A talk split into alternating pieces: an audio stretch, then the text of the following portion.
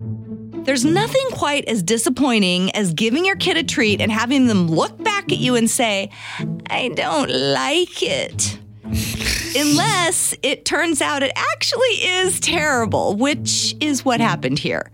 Emily Massengill from Lumberton, Texas, put up a post on Facebook last week about how angry she had been getting because although she doesn't do it every day, she bought a bag of fun sized Skittles and was sending them in her kids' lunches. But instead of being happy and grateful, her kids complained that they tasted yucky. And after a month, she finally realized why.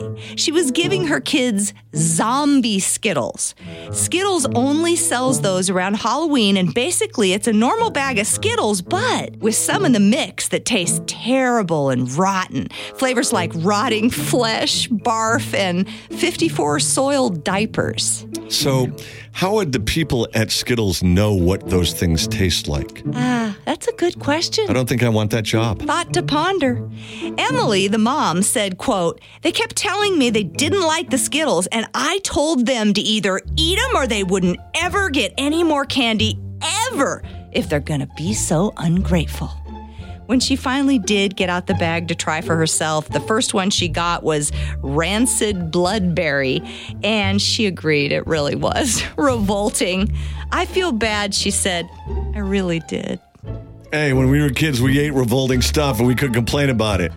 If it was candy, You- it was candy, You man. eat every revolting thing on your plate. You're not getting dessert.